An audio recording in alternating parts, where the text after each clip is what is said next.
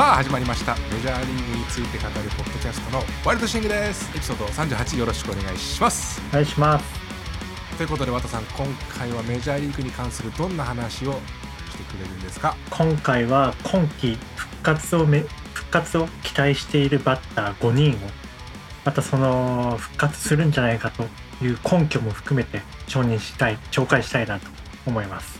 ちょっと今噛みましたけど大丈夫でしたか？はい大丈夫です 復活を期待するバッター5人ということなんですけれど結構ねそうそうたるメンツで、うん。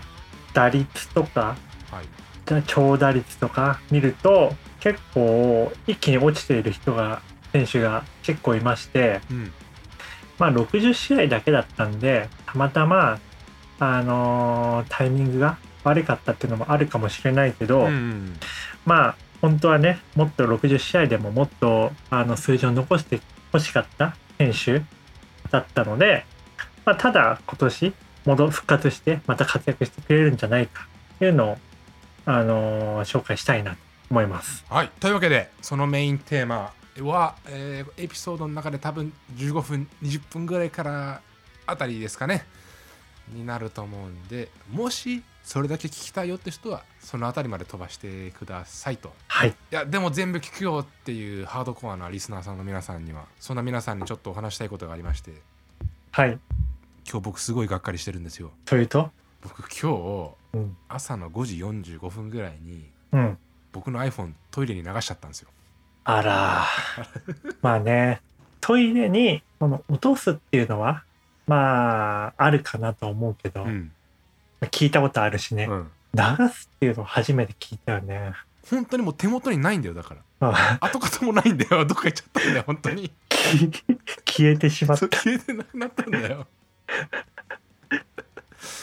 ポカーンだよね。うん。いやうんすごいね。精神的ダメージが大きいんですよこれ。まあねスマホはねいろいろ保存してるのもあるしね。うん。ログインしっぱなしでいろいろ使ってたアプリとかもあるし。一番ダメージなのがねうん。SIM カードがないっていうのがね。はいはいはい。ただ本体が壊れたとか液晶壊れたとかそういったのなら SIM カード差し替えてうん。新しい端末に入れれば使えるじゃん。うん。それができないからね。あれ？それ再発行なの？それとも新しい SIM カードを購入するの？再発行だね。あじゃあ電話番号とかは継続使えるんだ。そうっすね。きあの電話番号およびその契約内容なるほど。は維持されたまま、まあ、再発行料はかかるけれど、まあ、たかが知れてるのは2 3 0 0 0円だよ。あ。はい。ですのでもしうん。iPhone ってトイレに流れるのかなっていう疑問が持っている人がいてると いたら答えは流れます。いやー怪しいよねでも。あの下水の管を本当に通るのかっていう。途中で止まってる可能性はあるよねそう目に見えてないだけで多分アパートの どっかには残っているんじゃない ちなみにいやこの話だけ聞いてると、いやじゃあどうやって流れたんだとなると思うんだけれど、うん。まあ、ですので説明なんですけれどうん。用を足してましたと。で流しますね。うん。あのボタンというかなんというかレバーを引くというか。で実際あれを引いてから流れ出すまでって2秒から3秒ぐらい時間が空くんだよねうん。その最後の1秒ぐらいにうん。覚えてないけれど具体的には手から落としたのか置い置いてたどこからかは手で弾いちゃったのか分かんないけれどうん。iPhone が地面に向かって落ちてきます。でそれを俺が取ろうとした時に手で弾いちゃってうん。でそっからトイレのあの流れる穴のところに弾丸ライナーで一直線でうん。ライナーで飛んでって奇跡だね。やろうと思ってもできないよね。できない そうだからちょうどその流れる勢いがマックスに入った瞬間に 俺の iPhone も突っ込んでったのにダイブしてったのあれかあのバスケでさうん。リングに当たらずそのままスポンっていく感じか。そうそうそう。音がね出ないやつ。そう。陶器の部分とかにも当たらず。そうそうそうそう。もうバスケじゃんバスケ。はい。くだらない話は終わりにして野球のお話しましょうかはい。まずは1週間のハイライトですね、うん。キャンプが始まったりとかそんな感じなんですけれはいキャンプが始まりましたと。でどうん。ままあ、あの選手のプレーする映像っていうのが見れる日々がまた始まったなというところですね。はいはい。でまあ大谷選手がもう早速ブルペン入ったりバッティングピッチャー投げたりしててもう140キロ後半ぐらいは出ているようで結構肘の調子はねいいみたいなので、まあ、今年はあのートミー・ジョンしてからも時間経っているしあの復活を期待したいなと思います。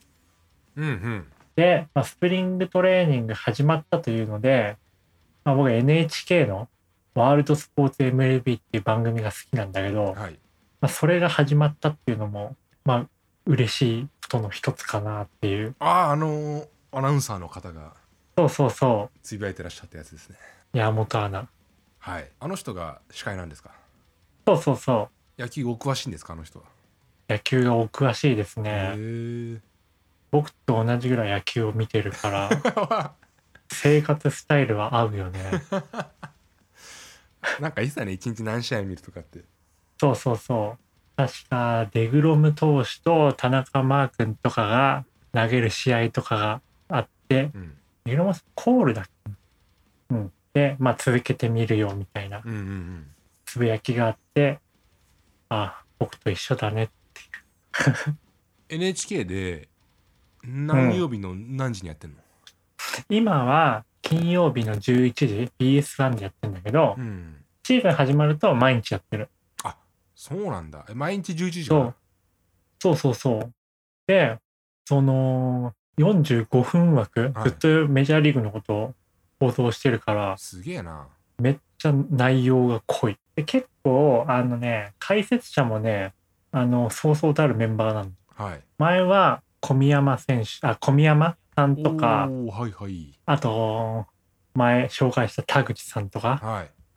出てたし、今は、あの、元ロッテの黒木、おーなんとか岩村さんとかはいはい。が出てる。あと、結構面白いのが、高橋久典さん。うんうん。が、まあ、メジャーリーグ経験者っていうのもあるしう、ん。あとトークも、あの、面白いのでう、ん。結構いいですね。へで、まあ今、山本アナだけど、その前、前の前か、深津アナっていうのが、あのー担当したんだけど、彼女は菊池雄星と結婚しまの菊池雄星投手の奥さんに。ああなりました。えじゃあ今はシアトルにいらっしゃるの？そうじゃない？へ ええもしかしてこの番組がきっかけだったの？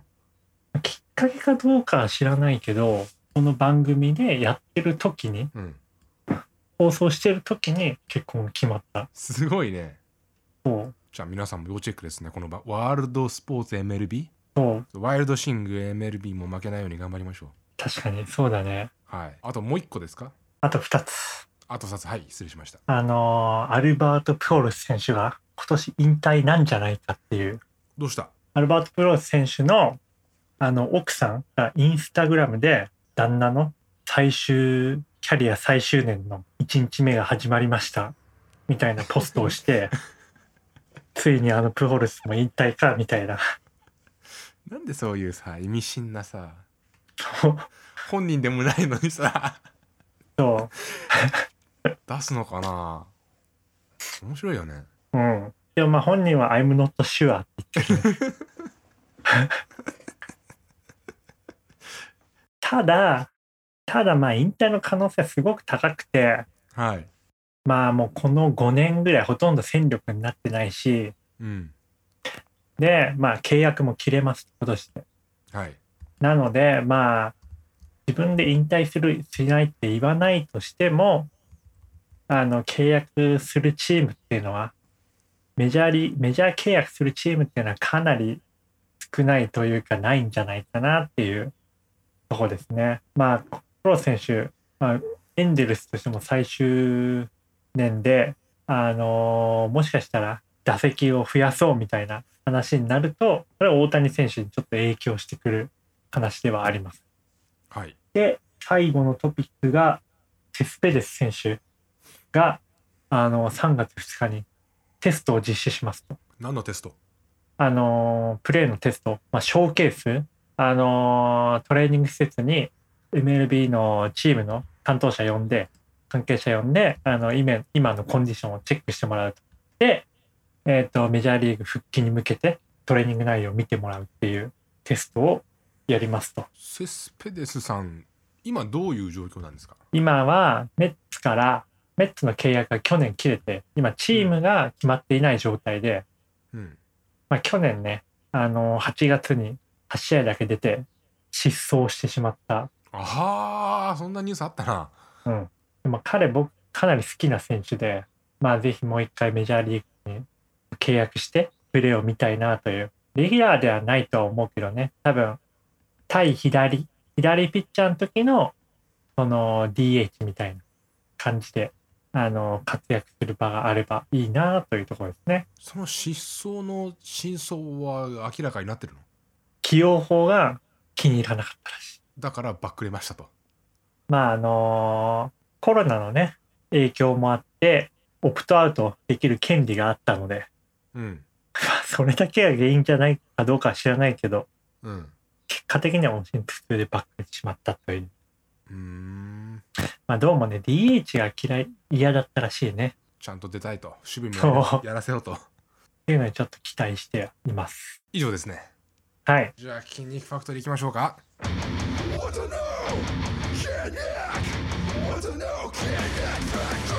綿の筋肉ファクトリーのお時間ですはい。前回前々回と筋肉からは離れた話題だったんですけれども、うん。久々に筋肉について今回はお話ししてくれます今回は、ふくらはぎについて語りたい。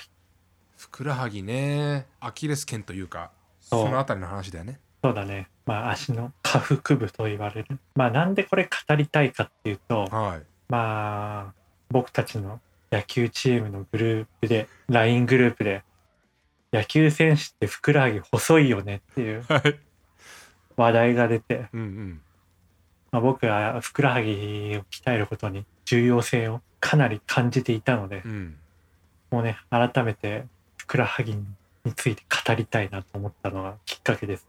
うんうちのチームもそうだったけれどももしかするとね、ふくらはぎってそんなに重要じゃないんじゃないって思われてる可能性はあるよねそうそうそう。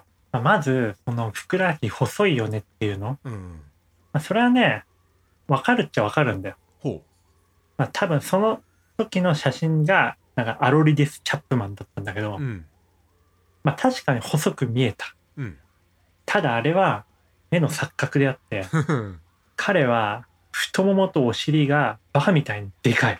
はい。から相対的に細く見えるし、あとやっぱキューバ人足長いよね。うんうんうん。だから長いからやっぱシュッとして見える。はいまあ全野球選手全体的に、まあ、やっぱプロレベルになるとスタイル良くて足長いし、あとお尻とふくらはぎっていうのは太いから、やっぱ細くは見えるんだよね。はいただそれと、まあ、鍛えなくていいよねっていう話は全く別であって、うんふくらはぎを鍛えると、まあ、何がいいのかっていうと、やっぱりあのースプリント系、はいまあ走るとかの台は、すごいふくらはぎに負荷をかけるんですよ。うんまあ、例えば足、走るときって足首を、まあ、上下するような動きするじゃん。うんその時絶対ふくらはぎ動くわけだよね。確かにだから、地面を捉えて蹴るっていう、その、そこの爆発力を生むのは、まさしくふくらはぎで、ふくらはぎの筋肉量っていうのは、走る上では超重要ですと。はいで、あと、ピッチングにでもかなり重要だと思ってて、うん例えば右ピッチャーだったら左足で着地するでしょ？はいその時にやっぱり足でブレーキをかけてパワーを貯めるわけですよ。はいはいその時にやっぱり土台となるのがふくらはぎであって。まあ野球する上でふくらはぎがかなり重要ですと。なるほどねじゃあどうやって鍛えるかって話ですか？はい。僕はふくらはぎめちゃくちゃ太いんだよ。自分で言うのもなんですけどってうん。あのね、まあ一番人と差別化できるのはふくらはぎだと思って。見えないところだねそう。あのね、CM でさ、なんか照英が出てて、うん照英さんが出てて、うん営業は足だみたいな、え何それ？なんかそんな CM あったんだよ。営業は足で稼ぐ？あ、そうそうそう。あ今ね Google で調べたら出てきましたねはいそうそうそう。あれで出てくるようなはい足なんですよ、僕は。あーこれかこれかそうまああのもうそんな時代遅れだよねっていうクラウドサービスのはい。CM なんだけど、はい。まあ力入れたらニュキって出てくるようなうんふくらはぎなんですね僕。はい。それなぜかっていうと、まあ、高校の時ラグビーやっててうん。でラグビーのフォワードっていうポジションでスクラムを組んでて、うん。まあまさしく足の付け根であのスクラムを押すようなうん。動きだったんでふくらはぎをめちゃくちゃ鍛えたのね。うん。だからかなり太いです。なるほど。どうやって鍛えたかっていうと段差のあるところ例えば、まあ階段みたいなところで、うん。階段だとちょっと危ないけどちょっと段差があるところはい。で足の付け根つま先立ちしてはい。あせ背伸びするみたいな感じかな、うん。つま先立ちっていうのかな？上下に。体を上下に。あカールリフトって言うんだけどーうんうん。それを鍛えますと。それで鍛えますと。え結構どこでもできるような感じじゃんあどこでもできる。まあ別に段差なくてもいい。うん。であと片足スクワットとか。へまあ、そのカールリフトの目安は足つる直前までやる。え やばいな。やっぱそれは自重だからってところもあるの？そうだね。まあ最初ねやった時はほんとね片足まあ30回とかやると結構足つる直前まで行くんだけど、うんまあもう3年間もラグビーやってると慣れてきて、うん。今では片足でまあ50回はやるしあのジムでマシンでうん。肩に、まあ、専用のマシンがあって100キロとかの重りにしてやってる。すごいですね。うん。やっぱりふくらはぎはね、うん、今野球やってるけど、俊敏性を出すね、かなり重要で、太いに越したことはない。なるほどな。とにかく、その地面を蹴るっていう動作を行う上で、ふくらはぎかなり重要なので、うんうんプロ野球選手が細く見えるから、重あの優先度を下げるっていうのは良くない。みんなふくらはぎ鍛えろよと鍛えてほしいです。ということですねまあ、鍛えなくても僕と差がつくだけなので いいです。はいわかりましたエピソード38メインテーマの時間がやってきましたはい。今改めて今日のメインテーマは何でしょうか？日は復活を期待するバッター5人を紹介しようと思います。はいじゃあ早速一人目いきましょうか1人目はヤンキースのグレイバー・トーレス選手。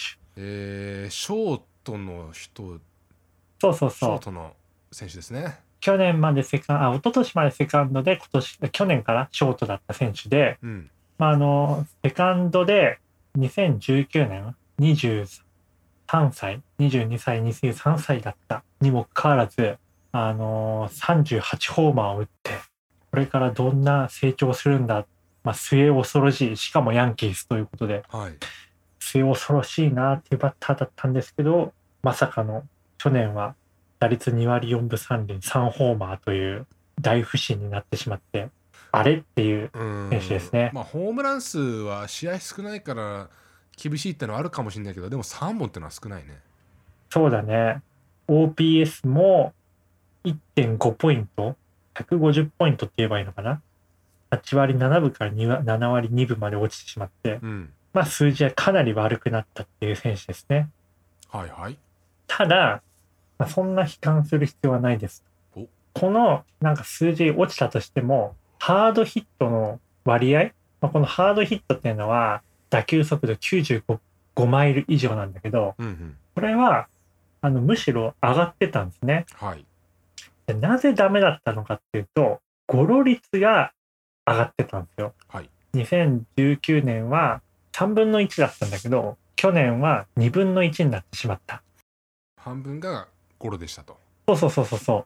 だから、あのー野手の正面をつくなり、うんまあ、今年、今年というか最近はシフトとか多いから、やっぱゴロだとヒットにならないんだね。うんうんなので、全体的に成績が落ちてしまったし、ホームランも伸びなかった。はいはいで、まあ他にもボール球のスイング率っていうのは改善してるし、うんまあポジティブな面っていうのはあるので、今年その打球の角度にちょっと注目して、角度が出るようになっていれば、また2019年みたいな活躍が期待できるのかなと思っています。前回のエピソードでさ綿がさうん。ジャッジさんがこの人よりも優先順位低いからトレードされる可能性があるみたいな話してたじゃん。っまあ、トレードっていうか、あの、FA で出ていっちゃうかもしれない。ていう割にはそんな去年活躍してなかったんだなっていう印象なんですけど。そうだね。去年は、レギュラーシーズンはダメだった。でも、ポストシーズンではかなり打ってて、うん。打率4割5分以上打ってたし、OPS も1.2ぐらい打ってたし、はいはい。やっぱサンプルが少なくて不審に見えてしまった選手かなっていうところだね。なるほどね。そもそもジャッジさんの場合は調子悪いも何もほとんど出れないみたいな。出れない。もうルーキー2年目から休んでばっかだから。ってなると首脳陣としては微妙だなってなるんだね。うんうそうだね。ん、はいわかりました。はい。で、2人目は JD・ マルティネス選手。ほいほい。これはレッドソックスのライライトの選手ですね。はい。で、移籍して2年間は、2年間で79ホーマー打って、2019年もあの打率3割4厘、36ホーマーだったのが、去年2割1分3厘まで落ちて、まあ、ホームランも試合数少ないってのもあるけど、7本しか打てなかったという。ただ、JD・ マルティネス選手、あの、バレル率、まあホホームランになる可能性が非常に高い打球速度と打球角度の割合っていうのはそんな変わってなかったんですね。へえ。だから、あの、ミートした時の打球っていうのは、あの、数字の割にはあの変化がなかったという。じゃあ何がダメだったかっていうと、去年の、まあ今頃だよね、アストロズのサイン盗みのうん。話題があって、はい。ゲーム中に、あの、ビデオで相手を分析するのってのはできなくなったんだよ。ビデオを見る機会が使用禁止になって。はいはい。で、JD・ マルティネス選手って、その試合中にビデオで相手のピッチャーとか自分のあの打席内、打撃内容とかっていうのを、まあ、リアルタイムで見て、うんそ。れで修正していって、いい成績を残していった選手だったので、あそうなんだ。そう、このビデオ、ビデオが見れなかった、うん、試合中見れなかったっていうのはすごい痛かったんだよね。ただ、今年からまた使えるようになって、なので、JD・ マルティネス選手、その試合中の修正っていうのができるようになりそうなので、復活するんじゃないか。うビデオの復活彼にとってはいいかもしれないけどサイン的には大丈夫なの？そこを解決したから復活したんじゃないのかな。うん。まあ、どうか対処しているのか、対応しているのか、ちょっとわかんないけどま、あ何かしら対処した上で復活になるなってると思われるってところか、そうだね。次が3人目ですねはい、3人目がブリュワーズのクリスチャン・イエリッチ選手。ほいまあ、クリスチャン・イエリッチ選手、ブリュワーズのセンターの選手ですね。うんで2019年はもう大爆発してました。うんはい打率3割2分9厘で、ホームランも44本。おすげえただ、去年はそれが打率2割5分、1割2分も落ちて、ホームランもまあ12本しか打てなかったです。うんうんまあ12本はそんなに悪くないかな。で、ただ、数字はかなり落ちてるけど、ハードヒット、まあ、さっき出た、あのー打球速度95マイル以上の打球の割合っていうのはメジャーリーグの上位2%だし、打球速度も上位1%なんだよ。すげえだから、あの、打つ打球っていうのの質っていうのは特に変わってなくて、全然芯に当たってんだねめちゃくちゃそうそうそうそうそう。でなんでこんな落ちたかっていうと、スイングする割合が、手、なんかスイング、手出した、ボールにスイングした割合っていうのが10%ぐらい落ちたんだよ。おどういうこと？なんかタイミングが取れなかったのか、消極的になったのかよくわからないけど、うんまあ、今まではスイング率っていうのは45%だったのね。はいそれが去年35%が10%、1割ぐらい落ちてしまって、うんまあ、それが原因なのかは知らないけど、まあ、まあ、とにかく消極的になってしまった、去年は。えスイング率ってどういう意味なの？だから、ボールが来て、自分がスイングする割合、見逃さない率。あそうそうそうそうそう。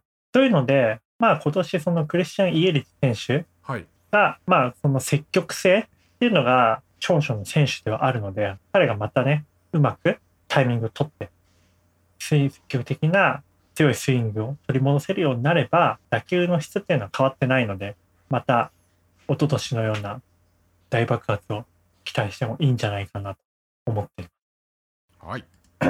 で4人目がノーラン・アレナド選手。有名選手ですねはい。まあ、ローラン・アレナド選手は一昨年 OPS9 割6分41ホーマーだったんですが、去年はその OPS ももう2割以上、2.3割、あ2割3分ぐらい落ちてしまって、うんホームランも8本 ,8 本しか打てなかったという、まあ去年はまさしく不振ですね。はいまあその原因が、あの右肩を故障していまして、まあそれが原因だったのかなと思われていますと。はい。なので、まあ、今年はあのその肩の故障も癒えているだろうし、あと、まあ、モチベーションのアップっていうのがあるのかなと思っていて、うん。まあ、去年はこの春先にね、ロッキーズがアルナド選手をトレードに出すっていうのを言っていて、それにもう嫌気がさしていたし、うんチームもちょっと弱かったので、やっぱまあモチベーションが上がりにくい環境ではあったんだよね。なるほどね。ただ、今年は、まあ、カージナルスに移籍して、うん。まあ、カージナルスポストシーズンのポスあのプレーオフに進出する可能性の高いチームだし、うん。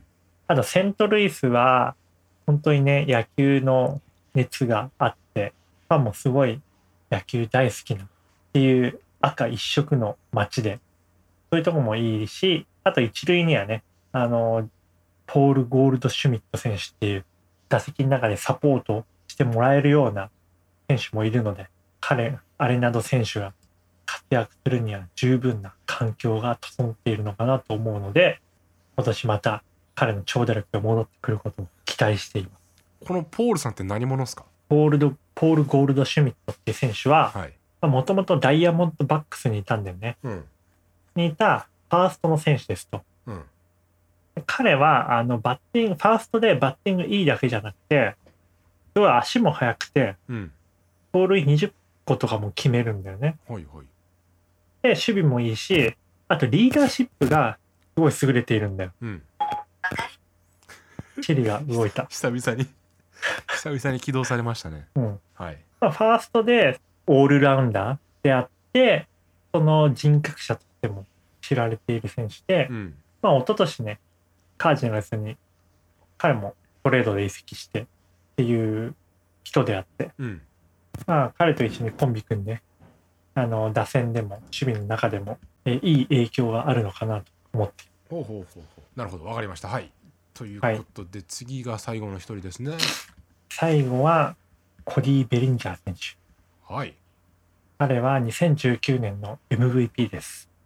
うん2019年は打率3割5厘、すげえホームラン47本。すげえで、ドジャースで、まあ、ファーストとか、ライトとかセンターとか、いろんなポジションを守れる選手ですね。うんうんうんただ、去年は打率2割3分9厘と、一気に成績を落としてしまった。選手ですはいはいまあ、彼は、本当に60試合ってタイミング悪かった。タイミング悪いっていうか、最初につまずいただけなんですね。うん。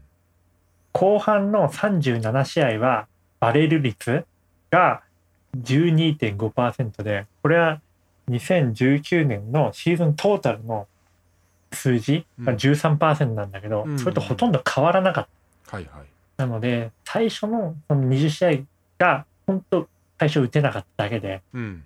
シーズンが始まる、続く、あの続いていくにつれて、どんどん、あのー改善していったので、まあ、今年、あのー162試合やるから、トータルで見たら、また2019年みたいな打撃成績が、あの残し、打撃成績を残してくれるんじゃないかなっていう選手ですね。うんうん。まあ2年連続の優勝に向けてね。そうだね。重要人物の一人ですね、うん。はいはい。まあ、以上が復活を期待したいバッターなんですが、うん。最後に一つ懸念事項っていうのがあって、おどうした？メジャーリーグは飛ばないボールを採用するみたいですね。あなんかボール変わるっていう話あるよね。そうそうそう。はいはいまあちょっとね、去年、ここ 3, 3年ぐらい、数年、とにかくホームラン重視のホームランか三振かっていうパターン化されたあまりにもパターン化された攻撃内容になってしまってはいはい。それをちょっとアジャストしようっていうのでどうも飛ばないボールになるようらしいんですね。なのでへまあ全体的に出す打撃成績っていうのはあの抑えられるかもしれないかなっていうところではあります。ー本当にもうホームランを減らすっていう意図のもとにボールを変えるんだなんかボールの重さをまず変えますと。うんうんボールを軽くするらしいんだよね。へえで軽いとやっぱり空気抵抗を受けやすくなるんだよ。うんうんだから、えー飛びにくくなる。まあ大げさに言うとさスポンジのボール飛ばないよねって話と一緒あそうそうそうそうそうそうそう。軟式のボールが飛ばないっていうのもそれあるよね。ううんただまあその試合のバランス野球っていうスポーツのバランスを考えるバランスを取るっていうのは僕はリーグの役目だと思っていてうんそこを調整するっていうのはすごいいいとは思うんですね。そうだねまあそこら辺でいくとバッター言ってなかったっけ？淡白なまあ、そうそうそ展う。開どうにかした方がいいみたいなやっぱり、まあ、最近あのスポーツっていうのが結構経済合理性の上であの判断されるようになってきているんだよ。はいはいまあ、本当はスポーツはその例えば若い若手の選手の成長とかはいそういう人たちにチャンスを与えるとか地域と地域を目指した社会貢献とか、はいはいはいまあ、そういうところが必要なんだけど、まあ、結構スポー最近スポーツがそのオペレーションのところでも実際のフィールド上でも結構経済合理性を追求するようになっていてうんうん今はまあどうしてもホームランが一番効率がいいと。うんっていうのでじゃあもうホームランだけ狙おうみたいなあの戦術になっています。はいなのでそこはねとじ是正してほしいなって。その経済合理性っていうのはさ勝って優勝して金儲けるっていうこと？そうそうそう。それをやるにはどういうあのコストパフォーマンスが一番いいのはどうしたらいいのかっていうことだよね。そうするためにはホームランをたくさん打つのが手っ取り早いというか効率的だそうそうそう。そうそうそう。まあそれは正しいんだろうけども見てる側からするとちょっとつまんないよねっていうことだね。そうだねもちろんねそのホームラン打つための駆け引きとか技術アップとかで打たれないようにするための技術アップとかそこはすごいハイレベルなところでやってると思うんだけどうん。